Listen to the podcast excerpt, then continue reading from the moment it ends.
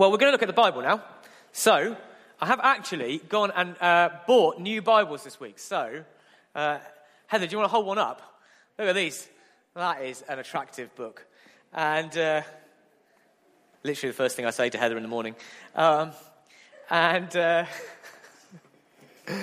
um, we've got new Bibles, and we wanted to get new Bibles, so we haven't replaced the Bibles in the church for um, uh, uh, years, I mean, decades probably, and they uh, were getting a bit worn and a bit uh, tatty, and English has changed, and so every so often they revise the translation to keep up with the pace of modern English. And uh, we were talking about this the other day, and we said, look, we really believe in the Bible as the Word of God. We're going to be thinking about it this morning. So we need to buy new Bibles to show that our, we put our money where our mouths are. Um, so we've actually bought brand new Bibles. The reason I'm saying that is that if I see you not looking at a Bible, I'm going to wonder why. Okay? I've gone out. I actually carried these Bibles in boxes from my car this morning. It's just ungrateful if you can't be bothered to carry one from the table. So grab a Bible. Um, this one fell on the ground, so it's, uh, it's had to be fixed. It's not one of the new ones. It's a large print one for Blind Pew at the front here. Uh, so do grab one.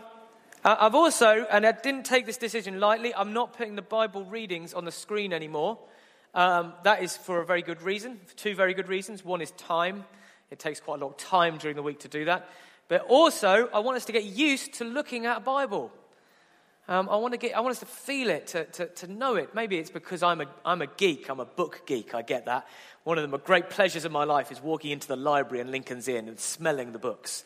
Uh, if you find me there uh, late at night when I was a young barrister, I would occasionally look around, check no one was there, and pick up a case report from the 19th century and sniff it. Okay, I love books, right? They're amazing. But also, I genuinely believe that we build relationships with books, that you get to know them, that you get to feel them. There's been loads of times where someone said to me, um, uh, What does that Bible verse say? And I can't remember exactly what it says, but I said, I know it's in this area, and I actually can remember where it is on the page because I've been using the same Bible for so long. Uh, Heather now has my, my old Bible that I had when I was a kid, that I had all the way through into my 20s, uh, with the spine done up with duct tape. And uh, I can look at it, and there are pages where the paper's shrunk slightly, and I can tell you where I was. It's actually in southern Italy, meditating on a passage of the scriptures when I was on holiday with my friends after um, my first year exams at university. And I can I, I, open this book now, and I can't carry it around; it's too fragile. But I open this book now, and I, I feel the pages, and I think, oh, I was there with God at that moment in time, and the book has become a source of grace to me, the physical book. So I do want to encourage you to, to get, um, you know, if you use the Bible app on your phone, then that's great. I do want to encourage you to get a book, build a relationship with a book. That's nothing to do with what I'm talking about, but. Um, just really love it. If I find you sniffing the books, and in the current circumstances, I'm going to have to disinfect them, so um, please don't do that, uh, however much you might like it. Okay. I, um, for those who've not been here for uh, the last couple of weeks, uh, I've been on sabbatical. Not for two weeks, that would be a, uh, the shortest sabbatical in the world. Um, I was on sabbatical for January and February this year, and coming back from sabbatical, I am sharing some of what I've been reflecting on, some of what I think God has been saying to me, for me, but also I think for us. And actually, I came back from sabbatical, unusually for me. I'm not really a vision guy, um, I, am not a, a, great manager, uh, but I, I came back with a very clear sense of what I think God is saying to us. And the four core values that I think He wants to, us to have. And so recapping basically what's been said in the last couple of week, weeks. And these, these are four core values that I'm going to be setting out over this month and next month. I think what I want, and I believe God wants to really drive us as Christians and drive us as a church. And the first I talked about last week was being courageous in mission. Being courageous in mission, being brave, being risky. And uh, to put it another way, we want to take hold of those Bible verses that say, Fear not. And we spent last week thinking about that, thinking about how Jesus tells this story of a master, a rich master, who gets, uh, has millions of pounds and he gives his servants hundreds of thousands of pounds and says to them, Go away and deal with it however you want. And then he comes back and he rewards the ones who took a risk and said, You know what? I'm ambitious for the kingdom of God. I can see those who are in need of food, and I'm going to feed them. I can see those who are lacking hope and were, laboring under guilt and fear, and I know Jesus can set them free, so I'm going to talk about Jesus with them. I can see those who are suffering under injustice, and I'm going to stand up for them, even if it hurts me. Being brave, fearing not, taking risks, being courageous for the kingdom of God. And, and I've put that one first because I think it drives everything else. The other three values that we're going to talk about, not today, but over the next few weeks, are not um, are, are ways of working that out. And that, that's true of what we're talking about today. So, the second core value that I think God wants to be a core value of this church and, and something to build our lives on is being Bible saturated. Bible saturated. Why? Well, I'm going to explain something of, of what God says about this book. And I, I, want to acknowledge at this moment that it's a slightly old fashioned thing to say. The Bible's gone out of fashion a little bit, and then it comes back in kind of hipster circles. But it's, it, I really mean it. I really mean it. I really mean that I think if we as a church are going to have a future, and if this village is going to find the hope that it needs to combat fear and despair and darkness and oppression, there has got to be people who are full of the Bible. And we have to be people who are full of the Bible. What does this relate to being courageous in mission? Well, the Bible is what makes us brave. That's why it comes next. How can we be brave in the face of uh, challenges, of pain, of financial insecurity, of pandemics? We know the Word of God. We know that what God has said. The Bible is how you become brave in the face of mission. I, am not going to uh, say who it was who sent these uh, messages to me, but I have a, a, WhatsApp group that I send out Bible readings every day and prayers, and uh, it's designed to be read in five to ten minutes, and it will set you up for the day and give us a chance to spend a bit of time with God in the morning, right?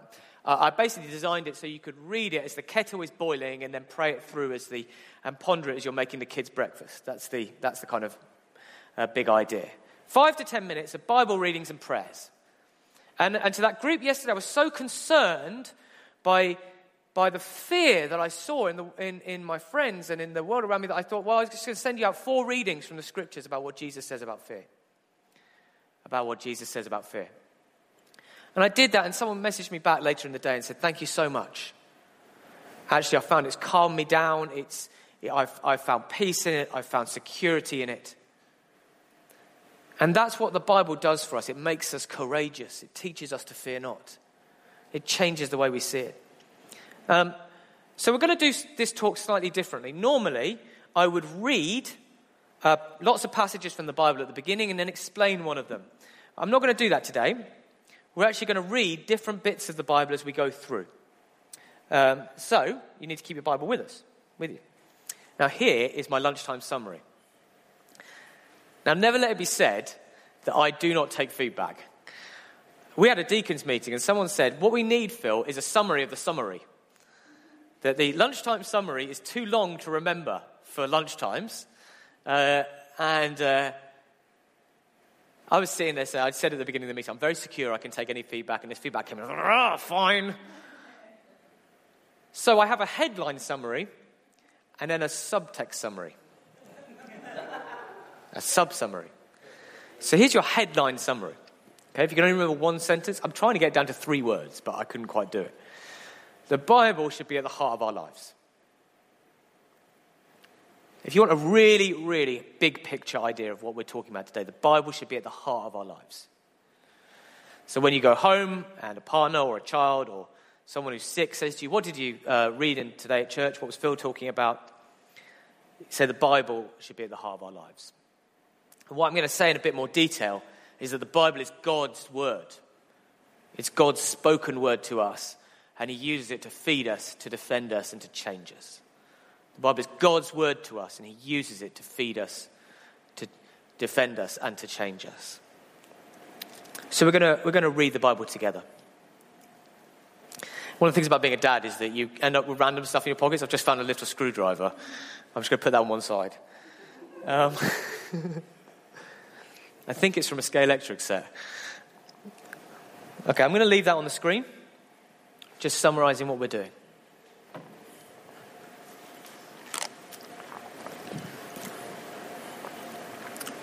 So, first of all, I want us to read from 2 Timothy. This is Paul's letter to his colleague Timothy, his apprentice. He wrote two letters that we have here. And we're going for chapter 3 and verse 17. If you are using one of the new Bibles, then it's on page 1196. I'm going to read from verse 14. Page 1196, 2 Timothy chapter 3, verse 14. And this is St. Paul speaking to a guy he's training to plant and lead churches. He says, But as for you, Timothy, continue in what you have learned and become convinced of, because you know those from whom you learned it, and how from infancy you have known the Holy Scriptures, which are able to make you wise for salvation through faith in Jesus Christ or in Christ Jesus.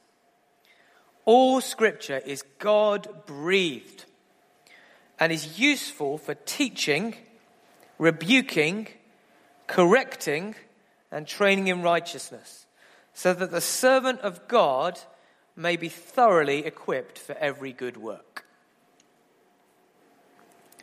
All scripture is God breathed. So, what, how do we understand what the Bible is? The Bible is an extraordinary human book. It's an extraordinary human book. It is actually 66 books. If you know all of this, bear with me. But for those who are coming to the Bible new or without the kind of background in, in it, it's actually 66 books. Bible means library. Um, we still get they have that word bibliophile. You might think for someone who loves books. Um, it's a it's, and in French, it's bibliothèque is library. Uh, so you get the sense of how where the word comes from. It's a library of books, 66 words, 66 books, written over a period of a thousand years. Sometimes it's a little difficult to place them exactly because they're obviously edited at different times, but at least a thousand years, probably more. Contains some of the most extraordinary books of literature and poetry of all time. Uh, along with Shakespeare, the Bible provides the majority of modern English idioms. If you want to know where you, the words that you speak every day come from, if you're uh, an English speaker, then uh, the chances are it's either Shakespeare or the Bible. Well, actually, one came up in my Bible reading with the boys this morning. I was reading to them from Dan- book of Daniel, and uh, it was uh, the story of Nebuchadnezzar, who has this dream of a great statue, and they get bound down to the end of the statue, and the statue has uh, iron mixed with clay as its feet. And you will still read that in newspapers today, particularly in football. If you find a great football team that, that suddenly has a defensive weakness exploited, the person will say they have feet of clay. It means that they were very impressive, but there was a weakness. Actually, it's from the book of Daniel. I, I, imagine nobody knows that who's saying it normally, but feet of clay from the book of Daniel. There's, there's literally thousands of these. Its vision and teaching make it beyond argument the most influential book ever written. I, I don't think I know any serious scholar who would contend that there was another book that comes even close to the influence of the Bible on world history. The most recent figures for Bibles sold are from 1995, so this is 25 years old, bear in mind. At that stage, 5 billion Bibles have been sold worldwide. I imagine in the 25 years since, you could probably add another couple of billion onto that. It's sold in its billions, to the point where it has to be excluded from bestseller lists because it's not fair.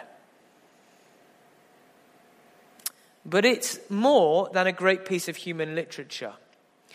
These are the types of claim that get the Bible put on the English literature syllabus at the University of Cambridge. If you go to the University of Cambridge and study English literature, you will study the Bible. Why? Because of its claims as a great human book. But actually, we don't just believe that the Bible is a great human book.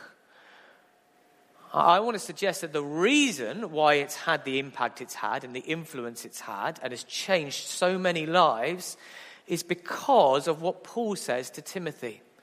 The Bible is God breathed. It's God's book as much as it's the human's book. And I'll give you an illustration of this. I, I forgot to bring it, but I, I often think of my trombone. If, you, um, if you've ever heard me play, uh, it's not a great uh, occurrence, but it, it, illustrates this point quite neatly. I blow through the trombone, and at the other end comes a noise. I took it in to do an, an assembly at Abigail's school this week and uh, about creativity. And I was talking to them about how God is creative and we're made to be creative. And I was blowing into this trombone and I'd figured out let it go on the trombone before I went. I thought, this is going. I'm going to be. I'm going to be in here with all the six-year-old girls, and uh, so I started to play this, play this out, and you can see them all giggling. It's like, oh, I wonder if he knows it's "Let It Go," you know, because obviously an adult, I'm an idiot. Um, and uh, I'm blowing through this, and you can look at that in two ways. You can say, What's making the noise? Well, obviously, the trombone is making the noise. The noise is made by the trombone. It's a distinctively trombone noise. I actually have at home a vuvuzela.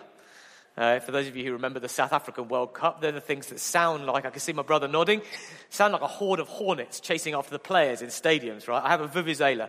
And uh, I have an E flat horn, a tiny little horn like this. And I'm going to blow through each one of those, and I will blow in the same way, and a different noise will come out, right? So you say, well, what makes the music? What makes the music is the instrument. But then it's equally true that what makes the music is me. The music is Phil breathed. Literally, I breathe into them and they produce the sound. And the sound changes. It changes on the basis of which instrument I'm blowing through. They don't sound the same because the same person's blowing them. But they have, they are their own, uh, their own sound, and yet there's one man who breathes through each and produces the music. And Paul, Paul uses that metaphor, that picture, to say, look, the scripture is written by human beings, right? That's why it sounds so different. If you read the book of Isaiah, it sounds so different from the book of Jeremiah. Jeremiah and Isaiah had wildly different personalities and concerns and language. But Paul is saying it's like you've got one is the E flat horn and one is the trombone. And it's the same God who blows through both of them. And it's the God blowing through them that makes them important.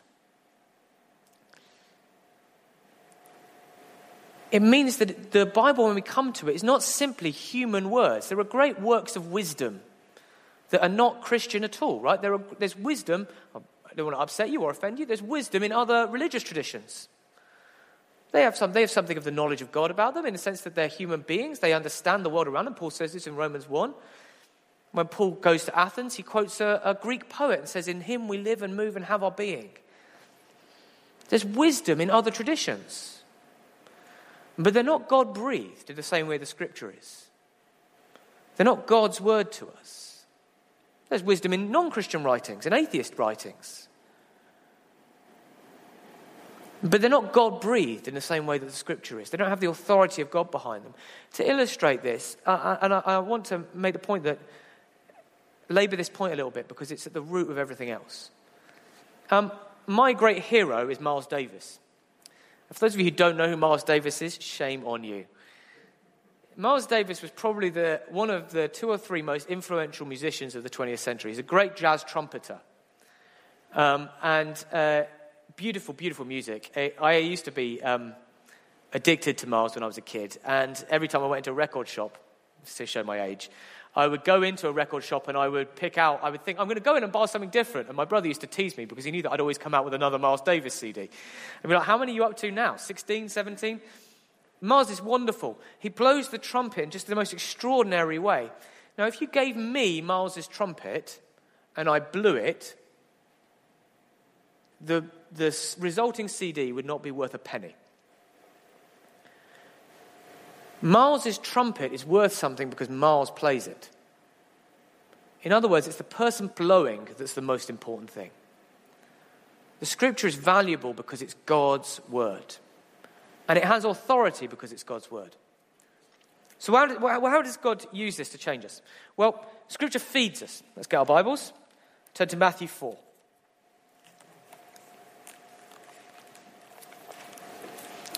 Page 967.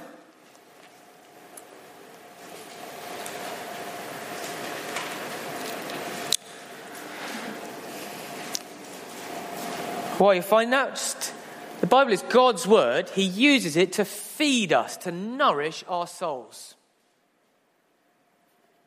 I'm going to read from verse 1 of chapter 4, right hand column of 967, bottom right hand corner of the page. Then Jesus was led by the Spirit into the wilderness to be tempted by the devil. After fasting for 40 days and 40 nights, he was hungry. The tempter, that's another word for the devil, came to him and said, If you are the Son of God, tell these stones to become bread. Jesus answered, It is written, Man shall not live on bread alone, but on every word that comes from the mouth of God. He's actually quoting from uh, Moses in Deuteronomy. You can find that in Deuteronomy uh, 8, verse uh, 3. So, in this story, Satan tries to tempt Jesus into abusing his power by turning stones into bread rather than by fasting. Jesus responds by observing that as important and nourishing as bread is for the body, so scripture is for the soul. That's another way of saying what he's saying. It's, man shall not live by bread alone. In other words, you think that all you need to do is feed your body, but by every word that comes from God's mouth. No, I tell you that man needs to live by feeding his soul on what God says. As bread is for the body, the most basic food stuff, so scripture is for the soul. Now, bread gets a bit of a bad rep now. Uh, you get endless diets which are cutting out bread, isn't it? If you want to get old, as you get older and your metabolism slows down, people keep advising me to cut out bread. In the ancient world, they didn't have that luxury, right? It wasn't as if they were going to get fat by eating too much bread. They needed a basic amount of bread just to survive. That was the most basic food stuff. And Jesus says that as important as the bread is, so is the words that God speaks. If we get regularly into the Bible, read it, pray about it, ponder it, and apply it, then we grow spiritually strong and healthy. If we want as a church to be spiritually strong and healthy, if we want to be a lighthouse, we have to be in the scripture. More than that, it tastes good. Bread tastes amazing. I used to have a baking blog I used to bake each week, and I would. I was baking my way through uh, Paul Hollywood's How to Bake. I loved it. I was quite good at it. Hold my hands up. It was awesome. And uh, we, uh, I would write this up on a blog. I'd take pictures of it, and I'd share them around. And uh, it was great. And at the end of the summer, I've been doing the five-two diet, and uh, at the end of the summer, I thought I'd put on weight. And I went to the doctor, and at the same time, I'd been diagnosed with asthma, and I was taking asthma inhalers. I went to the doctor and said, I'm putting on weight. Do you think it's because of the steroids I'm taking in my inhaler? He looked at me and was like, No. Uh, I was like, Maybe it's because of all the bread I'm eating. and he was like, Maybe. Bread tastes amazing. Tastes really good. Baking bread is not a problem. My problem is as soon as I bake it, I want to eat it. Right? The scripture tastes good and brings joy. The more you bake it, the more you eat it, the more it tastes good. It's a source of joy. More than that, if we neglect it and ignore it, then we're starving ourselves and we become weak, easy to beat. Eventually, we die. God uses Scripture to grow us and nourish us and delight our souls. So that's point one. Point two, God uses the Scripture to fight for us, to defend us. So let's read Ephesians chapter 6, page 1177.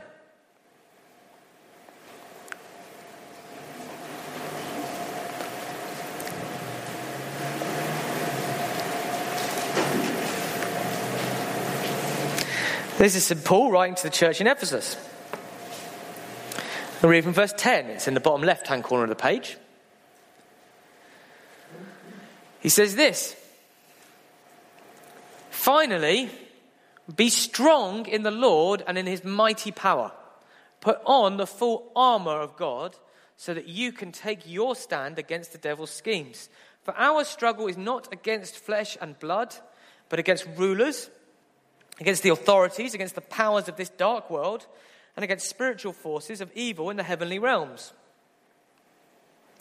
Therefore, put on the full armor of God so that when the day of evil comes, you may be able to stand your ground. And after you've done everything to stand, stand firm then with the belt of truth buckled round your waist, with the breastplate of righteousness in place, with your feet fitted with the readiness that comes from the gospel of peace. In addition to this, take up the shield of faith with which you can extinguish all the flaming arrows of the evil one. Take the helmet of salvation and the sword of the Spirit, either the Spirit's sword which is the Word of God. The Scriptures are a sword in the hands of God.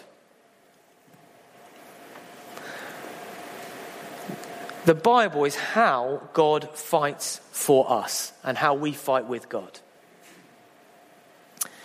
Now, it's important to read that in context. Uh, Paul says that our struggle is not against flesh and blood, so if I find anybody bashing anybody else with the Bible, I'm going to know you've misunderstood me. I've observed this happening in at least three ways. Three ways that the Bible is how God fights for us and how we fight. One, for spiritual warfare. I'm going to be unashamed about this. There are spiritual forces in this world. They are not all good. A lot of them are bad, and we have to fight them.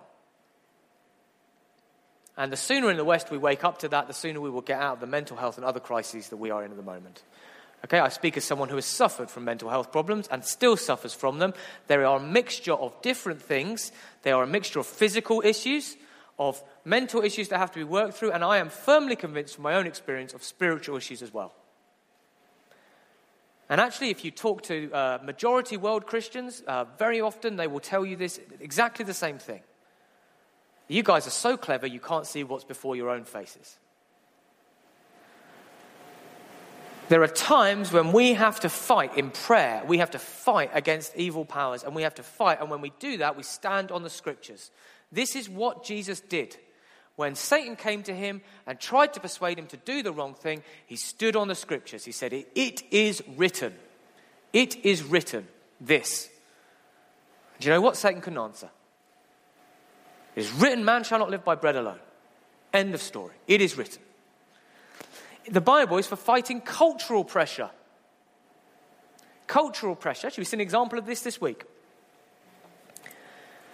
What I mean by this is that we are strengthened by being in something eternal, something long standing and wise. We are not swayed by the currents of, of contemporary thinking.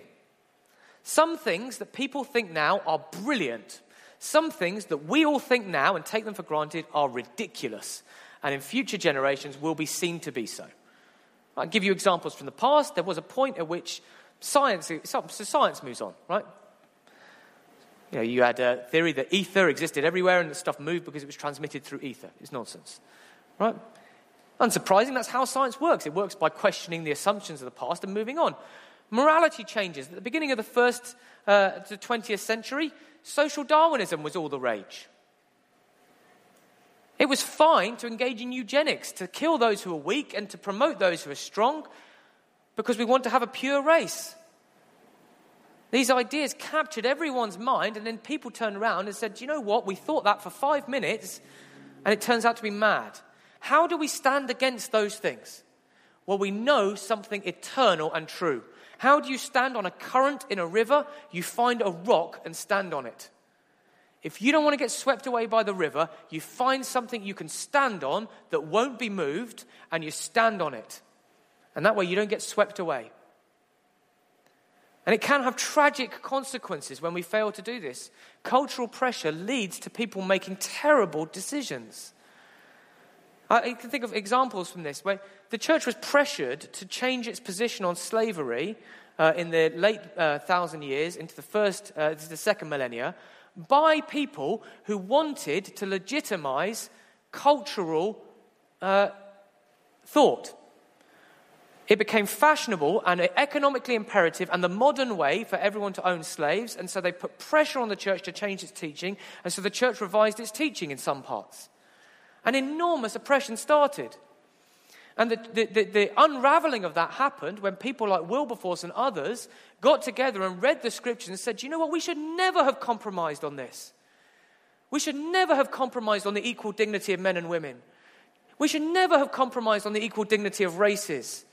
John Chrysostom knew this in 300 when he was railing against slave owners. Paul was prohibiting slave trading. But we listened to the world around us and we, we got ourselves swept away. We should have stood on the rock. We should have stood on the rock. I want to say this to those of us who find ourselves like you can have a personality disposition, right? You can either be disposed, I'm not talking about political parties now, but we can be disposed towards being conservative in our thought or being progressive in our thought or liberal in our thought. And actually, you need both of those groups. Okay? In a healthy, thriving society and a healthy church, you need both of those groups. We, we need people who, who say, hold on a minute, maybe people understood something when they've done this away for a long time. And you need people who are willing to challenge stuff and say, do you know what, maybe we need to move on. Maybe we've made a mistake. That is a healthy dynamic. But I do want to say to, to the prevailing mood of Christian thought in our time is towards the liberal end of the spectrum. And I want to say, be careful. If you find yourself in that camp, and I'm not, you are welcome in our church, but be careful. Because slavery was a progressive heresy. It was people who said we need to change to stay with the times who led to the church accepting slavery. And to the conservatives, I need to say, you need to be careful because the retention of slavery later on was a conservative heresy. We were not willing to go back to the scriptures and be challenged. Look at the world around us now. We need to be able to be those who can stand in a world that is being swept away by fear and anxiety and say there are things to be anxious about, but we don't need to be afraid because the scriptures tell us that Jesus Christ has risen from the dead. The scriptures tell us that we have hope in Him. How are we going to stay strong? How are we going to fear not? We're going to know the Word of God. We're going to tell it to ourselves. If you're suffering from mental illness, it's an interesting insight for you. CBT, who invented CBT? Anybody? Mental health professional? No? I'll tell you who. Evagrius of Ponticus. He's a, a fourth century Egyptian monk came up with the practice of counterstatements. He recognized that monks were suffering from depression, what we would now call depression and despondency. And he said, What you need to do is you need to arrest your process of thoughts and divert your thoughts onto something else by citing the Word of God to yourself. I can tell you, as somebody who suffers from depression and anxiety, the thing that has helped me more than anything else, I memorized five passages of Scripture that deal with the hope that I have in Christ, and I repeat them to myself every morning. Number one, Psalm 37, verse 4. Uh, Delight yourself in the Lord, and he will give you the desires of your heart. Proverbs 3, verse 5 to 6. Seek, uh, trust the Lord your God with all your heart, mind, soul, and strength, Lean not on your understanding. In all your ways acknowledge him, and he will direct your paths. I could go on. The Word of God is God's sword fighting for us, fighting our own minds at times. Finally, how does God's Word, uh, how does God's Word live? Well, it, it changes us. Turn to Hebrews. Hebrews is just before Timothy. I know I'm giving you a workout today, but that's because we've got to be people who know the Bible. Sorry, just after Timothy.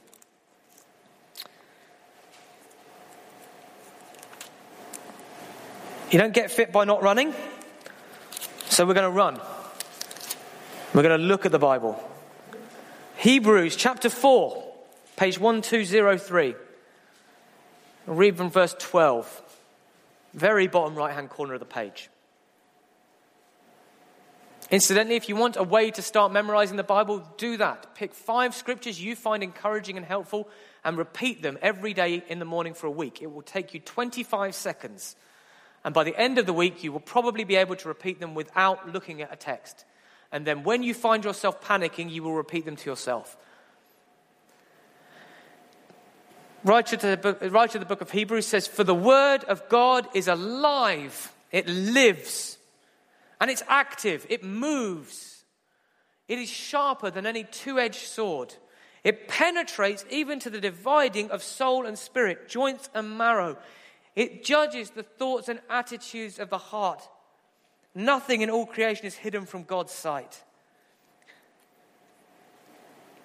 When we come to the Bible prayerfully, it changes us. Even when we don't understand it. If you say, here's a challenge. If you pick up one of the Mark's Gospels from outside and read for five minutes every day of a week, I guarantee you, you will find your attitudes being changed. Not just in a way that if you read a good book of philosophy, you, your attitudes might be changed, it starts to change you. I can't explain it. I can't explain it. But it's a bit like I know that if I'm exhausted and I pick up a Mars bar and I eat it, then somehow I get energy. Now, I've done biology GCSE, A, thank you. Thank you, Mrs. Williams. I know now that it changes into energy and stuff because she's told me that's true, but I don't really get it. I don't really, if I'm honest, I don't really get how eating the Mars bar makes me go faster. I don't get it, right? I, but I do know that it happens. And, and let me promise you this if you, if you make the Bible your regular food, it will start to change you. It's not comfortable. Surgery never is. But I desperately want the surgery. I want, to, I want God to cut out from me the greed. I want Him to cut out from me the anger. I want to cut Him to cut out from me the, the unnecessary wasting of my life, the, the cowardice. I want Him to cut out from me the, the selfishness. I need Him to do heart surgery, and the book of Hebrews says the way He does it is through the Bible. Do you want to be different? You're fed up with being full of sin and shame? Then get into the scriptures, and God will cut, them, cut that out of your heart. How then do we apply this? Two minutes, according to my timer. Well, I'm going to suggest some applications for us as individuals and as a church. Make the Bible a regular, that's daily, part of your life. Now, I don't want to suggest that you start off doing what I do. I'm going to describe how I engage with the Bible, and I'm going to say, then I'm going to say, don't do what I do.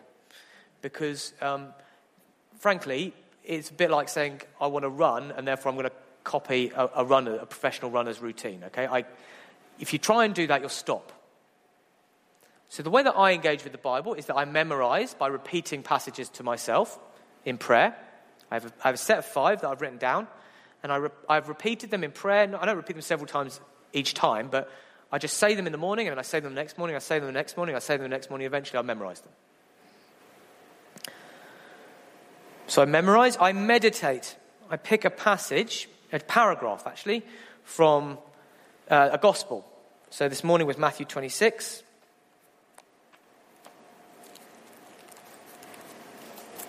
And I read it to myself. So it said, uh, Jesus before Pilate. Here we go. Meanwhile, Jesus stood before the governor, and the governor asked him, Are you the king of the Jews? You've said so, Jesus replied. When he was accused by the chief priests and the elders, he gave no answer. Pilate asked him, Don't you hear the testimony they're bringing against you? Jesus made no reply, not even to a single charge, to the great amazement of the governor. And I just sit and I read it. I'm sitting there for 10 minutes now. I just sit and I read it. And I read it once and I pray, Lord, what is it you want to show me about Jesus? And I read it again. And I read it again. And then I pray, Lord, what is it? And I think, really strikes me that Jesus didn't say anything.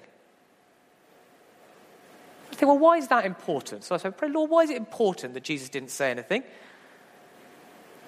I think, well, it's important that Jesus didn't say anything because I know from reading the Bible elsewhere that Jesus only speaks when God tells him to. Well, that's interesting, isn't it? God obviously had nothing to say to Pilate. Well, no, I go through, and I, about five minutes of this, I'm just pondering Jesus. And I start saying, well, what does that mean for me, God? What does it mean for my life? I think, well, I feel challenged this morning by this that when I'm preparing preaching, when I'm preparing the texts for the church, that I ought to be coming, first of all, and saying to God, What is it you want to say? I shouldn't make plans without asking the Lord first. I'm just giving you an example. I mean, uh, that's nothing, not part of the sermon, but that's, I do that for 10 minutes. Then I also read the Bible. So that's called meditating or pondering or Lectio Divina or something. I also read the Bible. So I will literally read three chapters of the Old Testament and one chapter of the New. And I'll go through it in about a year and I'll start again. That's how I engage with the Bible. So I don't, I don't want you to do that. I want you to pick something manageable for you that you can do. If you're right at the very beginning of your journey with the Bible, sign up to my WhatsApp group. And you will get a paragraph like that. You get a little explanation of what's going on. Pilate was the Roman governor. Jesus was before him on charges of blasphemy and uh, uh, leading a rebellion. And Jesus says nothing to him. And it's instructive that Jesus says nothing because we know that elsewhere uh, Jesus says he only speaks what God has to say. And then I give you three questions to ponder. So one of them might be, why do you think God had nothing to say to Pilate? One of them might be, uh, when, are the when are the times you're tempted to speak without asking God first? And the third would be, what do you think God's saying to you? And then I'll give you a prayer either side. So sign up for those. If you are doing that already, then start to read systematically. So pick a book, Gospel of Mark, and think I'm going to read one chapter every night for two weeks. I'll finish Mark and then I'll start the next thing. Pick something you can do and do it, and then do it again, and then do it again, and then do it again. Read the Bible in community. This is an easy one. You don't know everything, I don't know everything, other people know stuff, so read the Bible with them. Um, it makes sense. I'm not the wisest person in the world. There's stuff I don't know, stuff I don't see, so I want to hear what you think so that I can pretend that I thought of it when I meet someone else.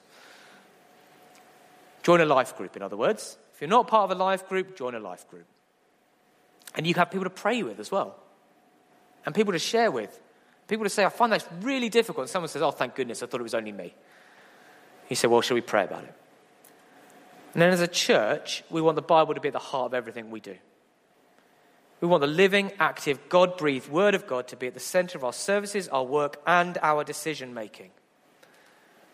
If you come to me and say, Phil, I think we should do X or Y, the first thing I'm going to ask is, what does the Bible say about it? And if you can't tell me, then I'll suggest we look together. And then we do that. And if I come to you with an idea, I want you to ask me, Phil, what does the Bible say about it?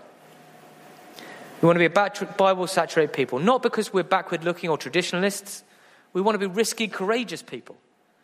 We want the Bible to be at the heart of our church because we want the life giving, devil defeating, sin healing power of God to be active in us and through us. The Bible is God's word. He uses it to feed us, defend us, and change us.